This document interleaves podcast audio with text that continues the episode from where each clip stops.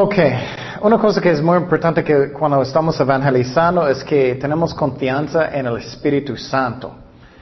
Muchas veces sentimos toda la carga, no, no tenemos toda la carga. Eh, el Espíritu Santo, o bueno, Él hace todo, solamente está usándonos. Um, tenemos que entender cuando estamos hablando con alguien que, que Dios está hablando con ellos.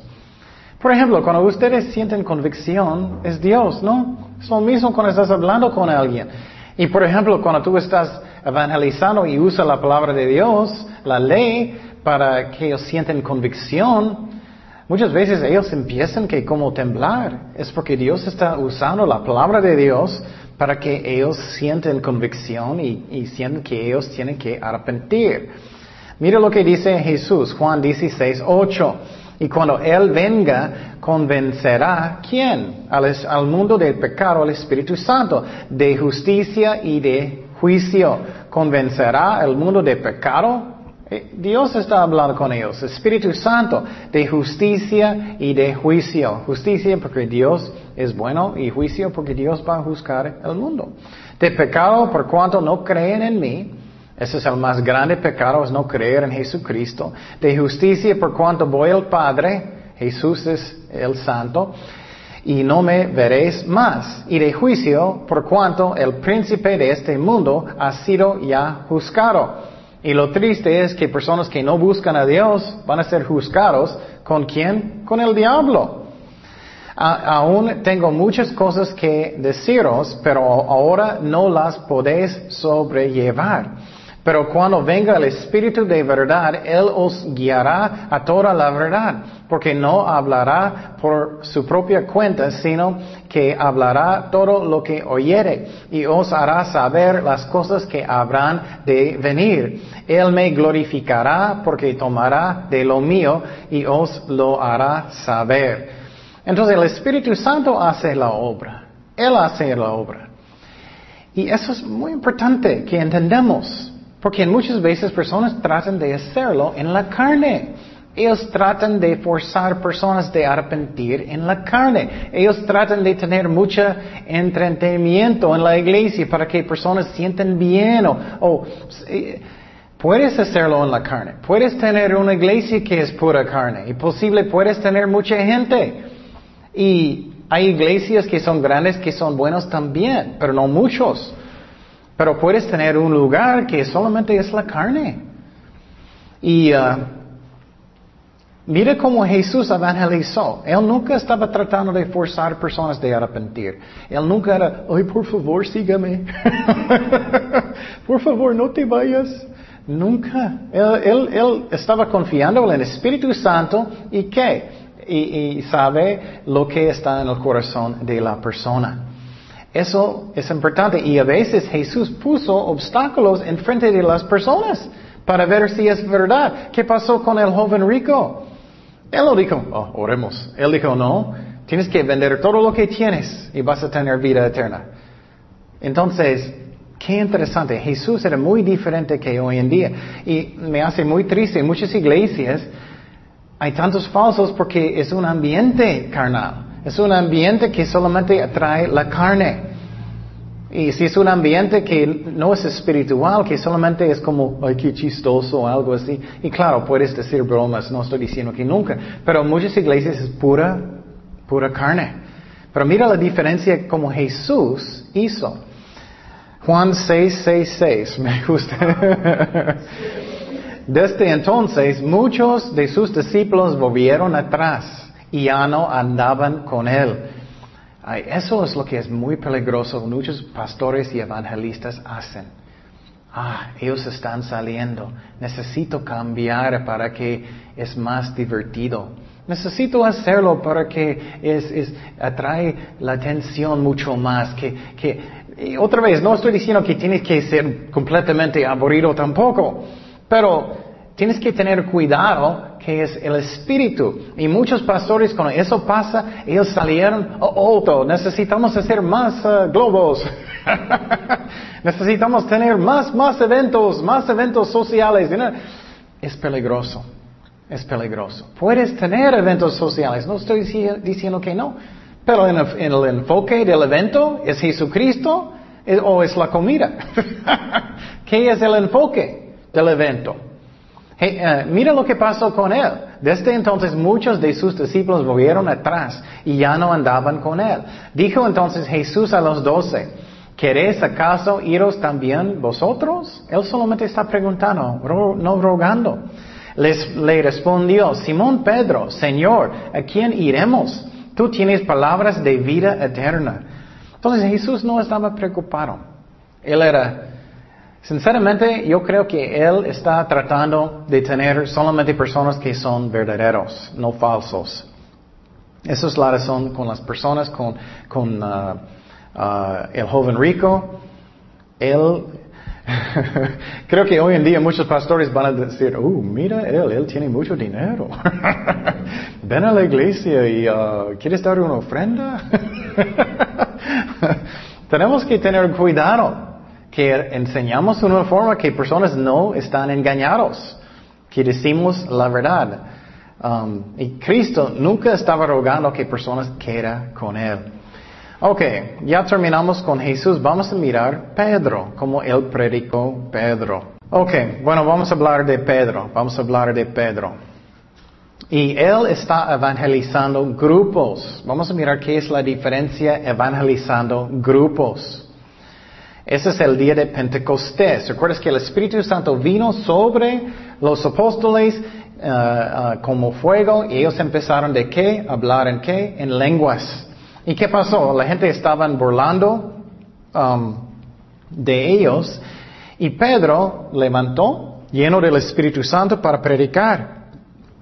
Y eso es muy interesante cómo él predicó.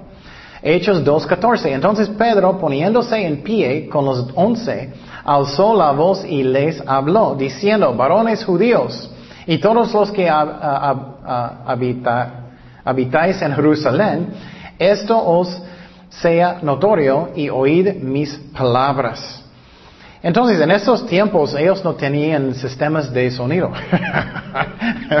Él necesitaba mucho valor. Él paró en frente de toda la gente abajo en el tiempo de la fiesta de Pentecostés. Él levantó en frente de miles de personas. Entonces, um, quiero decir que vamos a mirar que Pedro, que es importante si estás predicando a grupos que usan la ley más. Usa la ley más. ¿Qué es la razón? La razón es porque muchas veces si estás predicando a un grupo grande, que vas a tener más personas que tienen duros corazones. Eso es lo que me hace triste hoy en día. Personas están predicando y no usan la ley. ¿Qué es usando la ley? Otra vez, tienes que decirles, no debes mentir.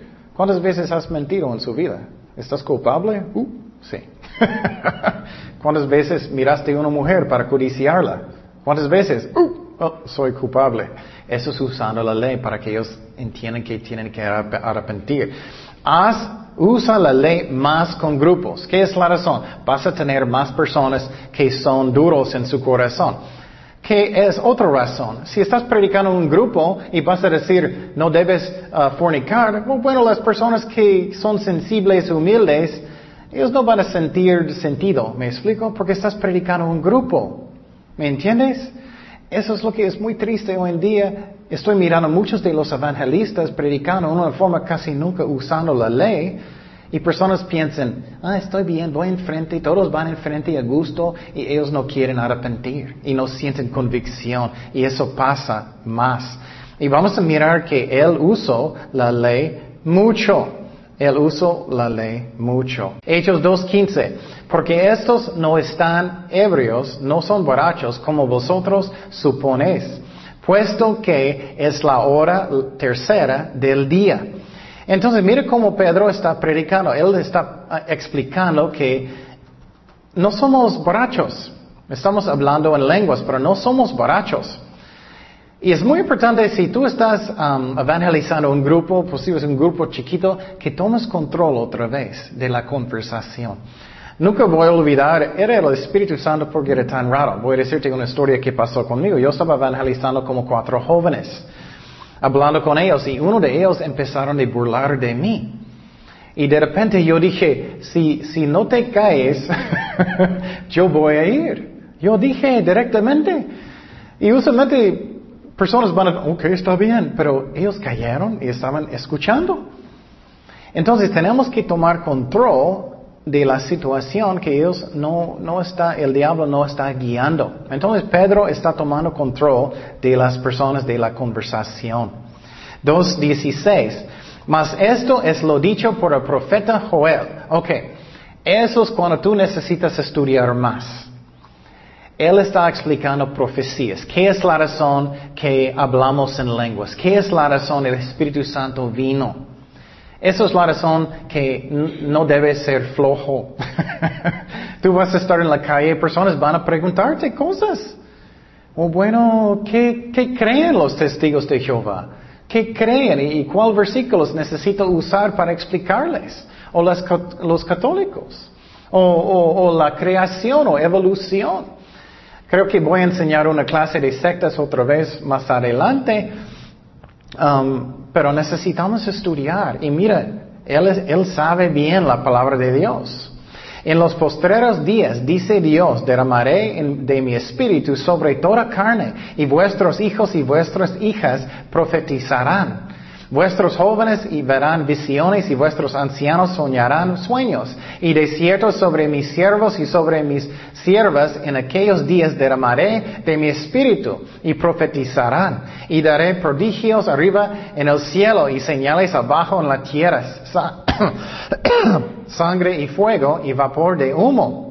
El sol se convierta en tinieblas y la luna en sangre antes que venga el día Ah, del Señor grande y manifiesto, y todo aquel que invocaré el nombre del eh, Señor será salvo.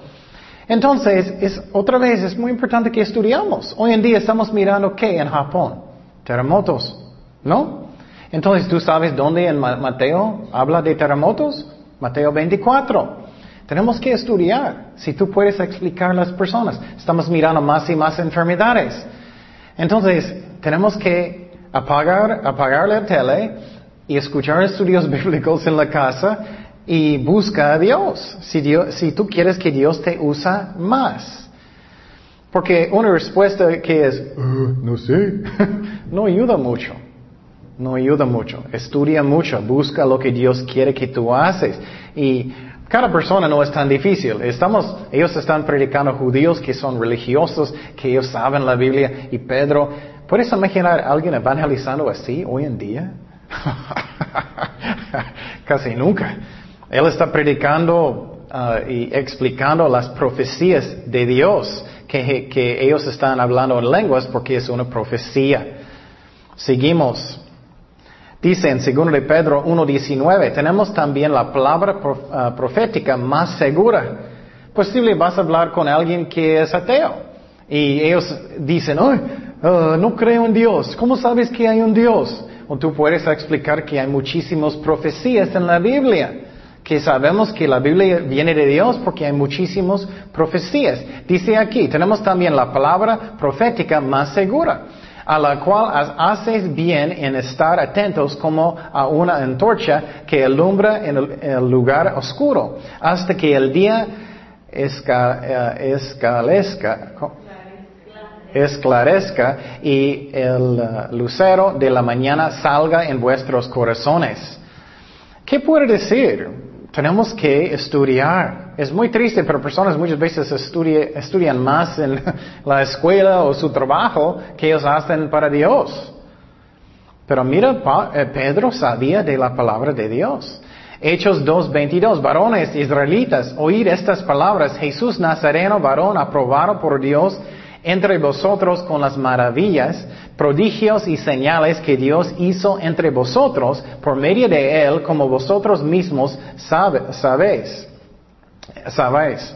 Entonces, ¿qué? En esta parte, Él está enseñando que, ¿qué? Que Jesús hizo muchos maravillas, milagros. Ustedes miraron. Somos testigos de lo, lo que pasó. Y Él está, primeramente, quiero decir, Él está dando una prueba que es que la palabra de Dios. Segundo, Él está diciendo también, ustedes miraron, tantas personas Jesús sanó, tantas personas Él levantó de los muertos. Hay pruebas que Dios. Eso es un ejemplo, otra vez, es el corazón. Es el corazón. Muchas veces personas dan muchas excusas, ¿no? Muchas excusas de no ir a la iglesia. Uh, bueno, uh, tengo que lavar mi ropa. tengo que... Uh, son excusas. O personas dicen, ah, tengo dudas. Yo no sé, la Biblia es la verdad. Tengo muchas dudas. Y eso muchas veces no es la verdad. Son excusas, ¿no?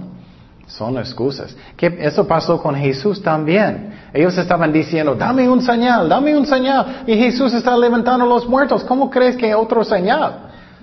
Mateo 16, 4, la generación mala y adúltera demanda señal, pero señal no les será dada, sino la señal del profeta Jonás. Dejándolos se fue. Dejándolos se fue. Entonces, Pedro está diciendo, ustedes saben, ustedes saben, si ustedes quieren arrepentir, vas a arrepentir. Eso pasa mucho con personas, ¿no? Ellos te dan muchas excusas, cualquier cosa. Pero si tiene un corazón que quiera arrepentir, va a hacerlo, es el corazón. Entonces Pedro está diciendo, tienes pruebas de profecía, tienes pruebas de lo que hizo Jesús. 2.23, a este entregado por el determinado consejo y anticipado conocimiento de Dios, prendisteis y matasteis por manos de incuros, crucificándole. Ups. manos de inicuos crucificándole. Quiero que ustedes me dicen, ok, si está malo, gracias Kenya, porque estamos grabando en todo el mundo. Mira lo que dijo Ken.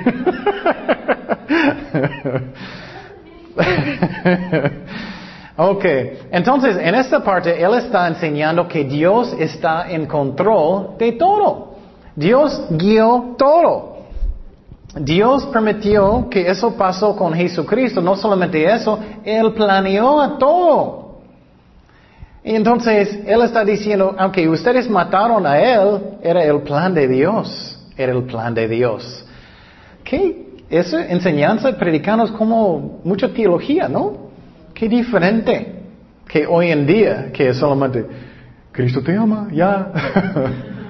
Juan 10, 17. Por eso me ama el Padre, porque yo pongo mi vida para volverla a tomar. Entonces Dios planeó todo.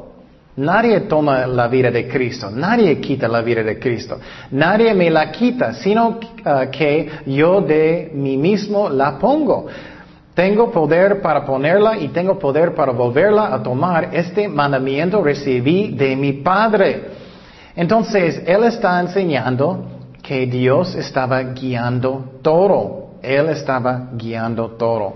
Um, y Pedro está usando también la ley para mostrarles que ellos son pecadores. Eso me gusta como directo que personas hoy en día tienen tanto miedo de decir la verdad. Él está diciendo, ustedes mataron. Directamente. Ustedes mataron. Y muchas veces, ay, no quiero ofender. Tú puedes decirles en una manera que no, que, que no es... Por ejemplo, cuando estoy evangelizando me gusta decir eso mucho. No soy tu juez. No soy. ¿Quién es el juez? Jesucristo, ¿no? Me gusta decir eso mucho. No soy tu juez. Pero la Biblia dice, si tú eres un borracho, ¿dónde vas a despertar? En el infierno. Y si digo es, en esa forma, ellos no están enojados conmigo, ellos están pensando es lo que dice la Biblia. Pero si yo digo, eres un baracho, vas al infierno, ellos van a enojar. Pero si tú dices, Jesús te ama, yo no soy tu juez, pero la Biblia dice eso, eso tenemos que decir la verdad. Y si decimos la verdad, ellos van a sentir convicción, la ley va a mostrarles que ellos son pecadores y tienen que arrepentir. ¿Qué dice en Gálatas 3:24? De manera que la ley ha sido nuestro ayo para llevarnos a Cristo, a fin de que fuésemos justificados por la fe. Me muestra que soy un pecador. Entonces, mira cómo Pedro está predicando. Él está haciendo pruebas que Cristo es el Mesías, que Cristo es Dios. Y Él está usando la ley para mostrarles que ellos son pecadores, que ellos necesitan arrepentir y dar su vida a Jesucristo. 24. Uh, dice, al cual Dios levantó sueltos los dolores de la muerte, por cuanto era imposible que fuese retenido por ella. Eso es otra cosa. Tienes que creer en la resurrección para ser salvado. Tienes que creer que Jesús resucitó de los muertos para ser salvado. Es un requisito. Muchos no saben eso, pero es un requisito que tú crees eso. ¿Qué dice en Romanos 19? Que si confesares con tu boca que Jesús es el Señor y creeres en tu corazón que Dios le levantó de los muertos, serás que salvo. Tienes que creer eso. Entonces, mire cómo él está predicando estudiando las predicaciones en la Biblia que diferente que hoy en día.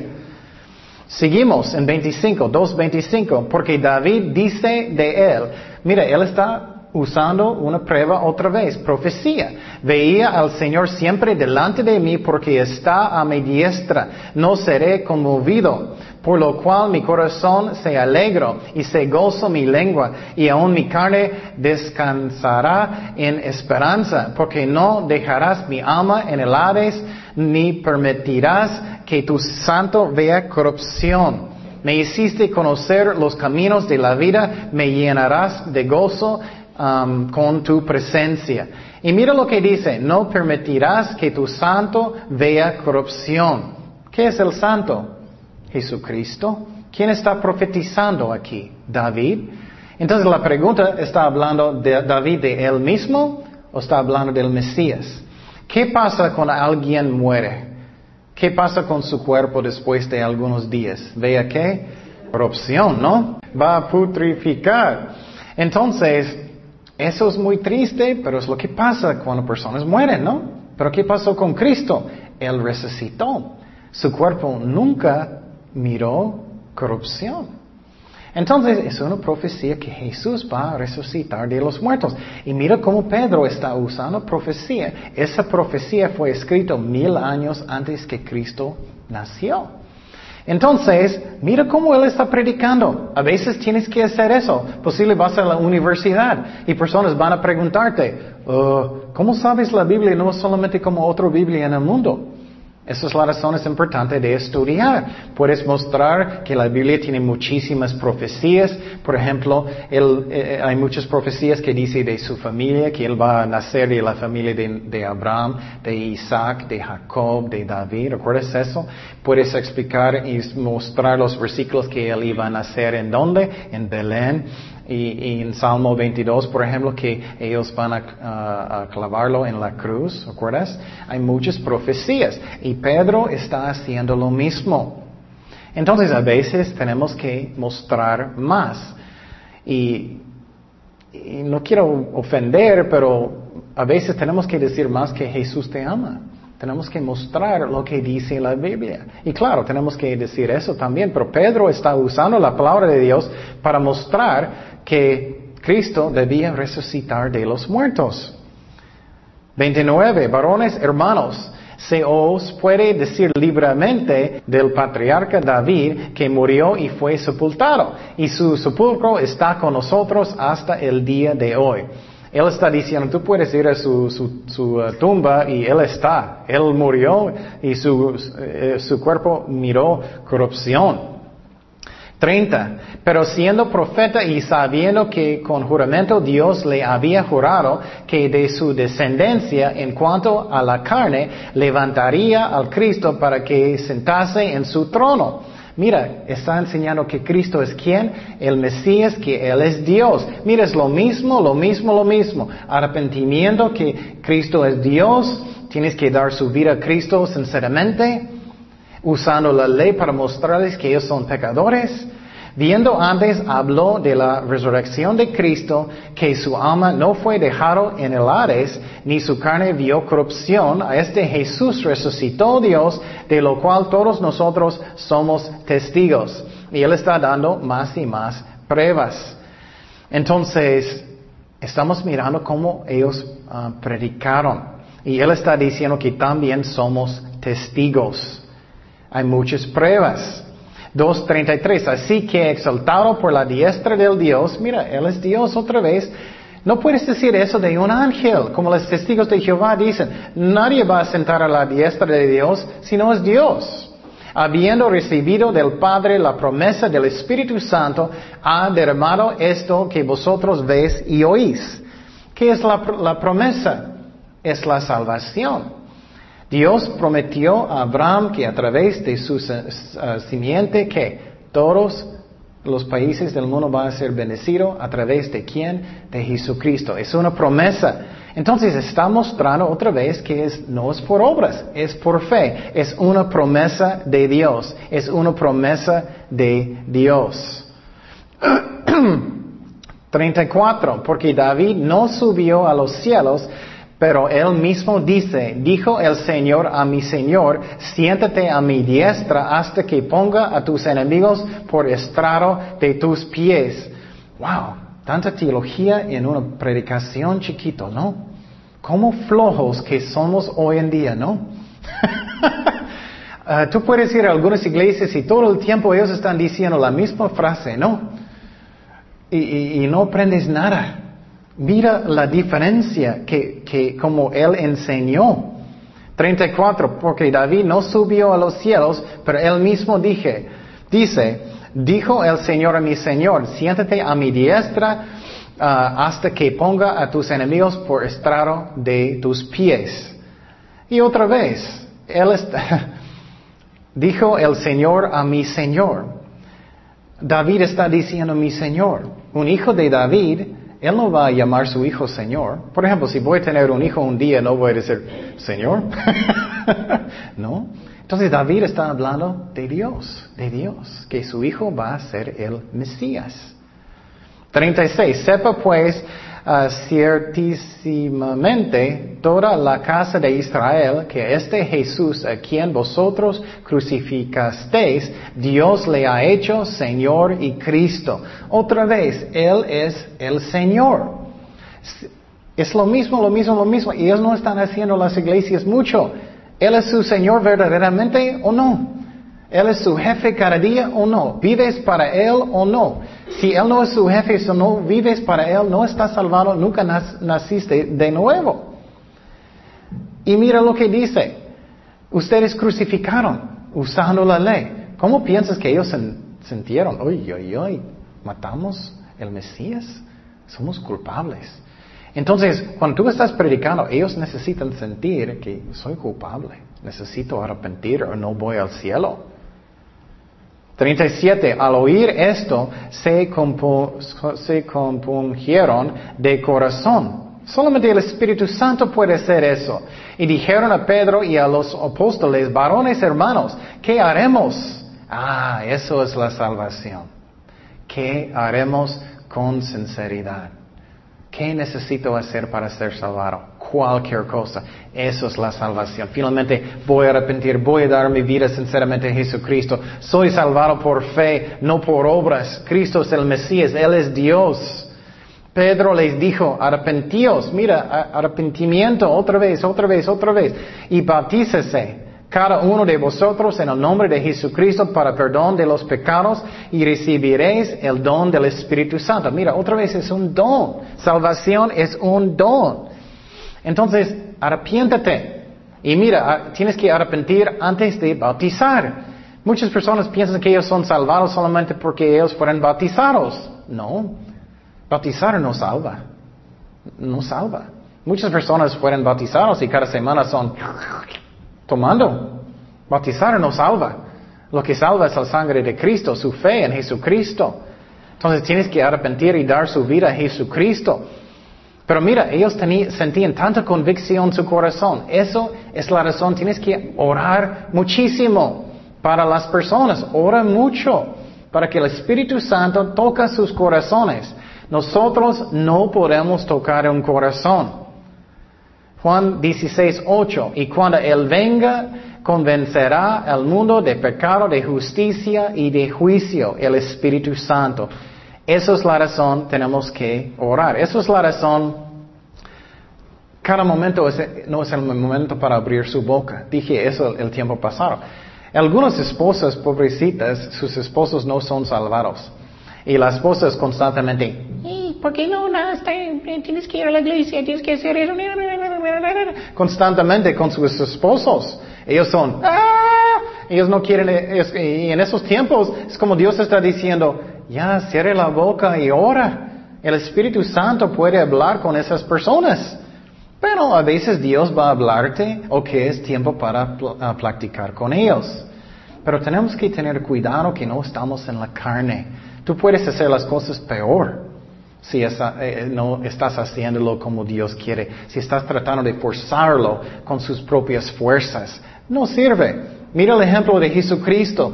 Él confió en el Señor, Él dio la palabra de Dios y Él confió en Dios para convencer. Pero mira lo que ellos dijeron. Ellos dijeron que, um, ¿qué haremos? ¿Qué haremos? ¿Qué pasó cuando Pablo estaba en el uh, camino a Damasco? Um, en el camino de Damasco, Pablo estaba en el camino y hasta que Cristo apareció con él y él asustó. Él no sabía lo que él estaba haciendo. Entonces, ¿qué pasó con él? ¿Qué eran las palabras que dijo uh, Pablo. Hechos 9.3. Mas yendo por el camino, aconteció que al llegar cerca de Damasco, repentinamente le rodeó un resplandor de luz del cielo y cayendo en tierra, Pablo cayó en la tierra, oyó una voz que le decía, Saulo, Saulo, ¿por qué me persigues? Él dijo, ¿quién eres, Señor? Y le dijo, soy Jesús a quien te persigues. Dura cosa te es dar cosas contra el aguijón. Eso es un ejemplo que el Espíritu Santo estaba tratando con las personas. Tenemos que entender eso. Yo no necesito abrir mi boca cada momento, necesito orar mucho. Pero solamente necesito hablar en el tiempo de Dios, cuando Dios dice en su corazón. Entonces, Él dice, Dura cosa te es dar cosas contra el aguijón. ¿Qué es un aguijón? Y cuando ellos eh, tienen animales y un yugo, para que ellos van a seguir um, uh, ayudando en... Uh, bueno, él tenía una pala que tenía un punto. Y para que los animales no van a ser flojos, ellos, ellos eh, a veces estaban golpeando. Y ellos tenían este punto para que ellos van a seguir. Y lo que estaba pasando es que Pablo está diciendo, oh, no voy a hacerlo, no voy a arrepentir, no voy a arrepentir. Y Dios tiene un aguijón y es como, sí, sí, sí haces, sí haces, sí haces. Hasta que finalmente él arrepintió y Jesús sabía todo el tiempo que el Espíritu Santo estaba tratando con él. Él temblando y temeroso dijo, Señor, ¿quién quieres que yo haga? ¿Qué quieres que yo haga? Eso es la salvación. Él sinceramente. Y el Señor le dijo, levántate y entra en la ciudad y se te dirá lo que debes hacer. Eso es cuando es el corazón finalmente está listo para arrepentir, para tener la salvación. Arrepentimiento, arrepentimiento, arrepentimiento, arrepentimiento. Si personas no hacen Cristo su Señor, no están salvados. No están. No están. No importa cuántas veces ellos fueran frente de la iglesia, no importa si ellos nunca arrepintieron. Hechos 2.39. Porque para vosotros es la promesa. Otra vez, es una promesa, no es por obras. Y para vuestros hijos y para todos los que están lejos. Para cuantos el Señor nuestro Dios llamaré. Y con otras muchas palabras testificaba y les exhortaba diciendo, sed que salvos de esta perversa generación. Entonces Él está diciendo, tienes que ser salvados porque estás en pecado y vas a morir en sus pecados. Romanos 6, 23, porque la paga del pecado es muerte, mas la dádiva de Dios es vida eterna en Cristo Jesús, Señor nuestro. Entonces, Él está diciendo, tienes que ser salvados. Y entonces, ¿cuántos aceptaron a Jesucristo en este día? Más o menos tres mil personas. Y quiero decir que personas pueden ser salvados instantáneamente si ellos están listos. Pero si no están listos, obviamente no pueden ser salvados. Entonces estamos mirando lo mismo, lo mismo, lo mismo, lo mismo, ¿no? Predicar que los dos cosas. ¿Quién es Dios? ¿Y qué necesitas hacer para entrar en el cielo? Jesús tiene que ser su Señor. Eso incluye arrepentimiento. Pero después que tú naces de nuevo, que ellos hicieron para crecer en Cristo, 2.41. Así que los que recibieron su palabra fueron bautizados y se añadieron aquel día como tres mil personas. 42. Y perseveraban en la doctrina de los apóstoles. Un cristiano verdadero van a querer leer la Biblia. Van a querer. Si no quieres leer la Biblia, no eres cristiano. No eres. Y en la comunión uno con los otros, que tienes que ir a la iglesia y ayudar a otras personas en la fe, en el partimiento del pan y las oraciones. Y eso es la Santa Cena y orar. Y si personas no hacen eso, no quieren hacer eso, no son salvados y nunca eran salvados. Ya es tiempo, estoy cansado de personas tienen tanto miedo de decir la verdad. Tienes que enfrentar la verdad, pero puedes ser salvado en cualquier momento que tú quieres arrepentir. Pero eso es lo que falta mucho hoy en día. Personas tienen miedo, oh, voy a ofender, voy a ofender. Tenemos que decir la verdad, pero Cristo ofendió, muchos no. Él dijo directamente, el joven rico, ¿qué? Tienes que vender todo lo que tienes con amor, él dijo. ¿Qué él dijo a la mujer samaritana? No tienes marido, has tenido cinco maridos. Él dijo directamente, ¿no? Entonces, Pedro dijo, ¿qué? Tú crucificaste. Tú crucificaste el Mesías. ¿Qué, él dijo a, Nicodemo? ¿Tú eres un maestro en Israel y no sabes estas cosas? Tenemos que decir la verdad con el amor, no feo. No estoy diciendo, dile, ay, qué tonto que tú eres. Eso no. Pero con el amor decimos la verdad. Si no, Cristo no es su Señor, no estás salvado. No estás. Ah, salvación es un don de Dios, pero una persona que busca a Dios sinceramente van a hacer lo que Dios dice, van a querer de obedecerlo cada día, van a dar su vida sinceramente a Cristo. Oremos, Señor, gracias Padre por tu palabra, gracias por esos ejemplos de, de evangelistas en la Biblia, especialmente Jesús, y estamos mirando Pedro y vamos a mirar Pablo. Gracias Señor, ayúdanos a hacer esas cosas bien, que confiamos en el Espíritu Santo también para hacer la obra, pero que no somos flojos, que estamos estudiando uh, fuertemente la palabra de Dios para que podamos contestar. Gracias Padre que, que tú eres un Dios de amor que quiere salvar. En el nombre de Jesús oremos. Amén.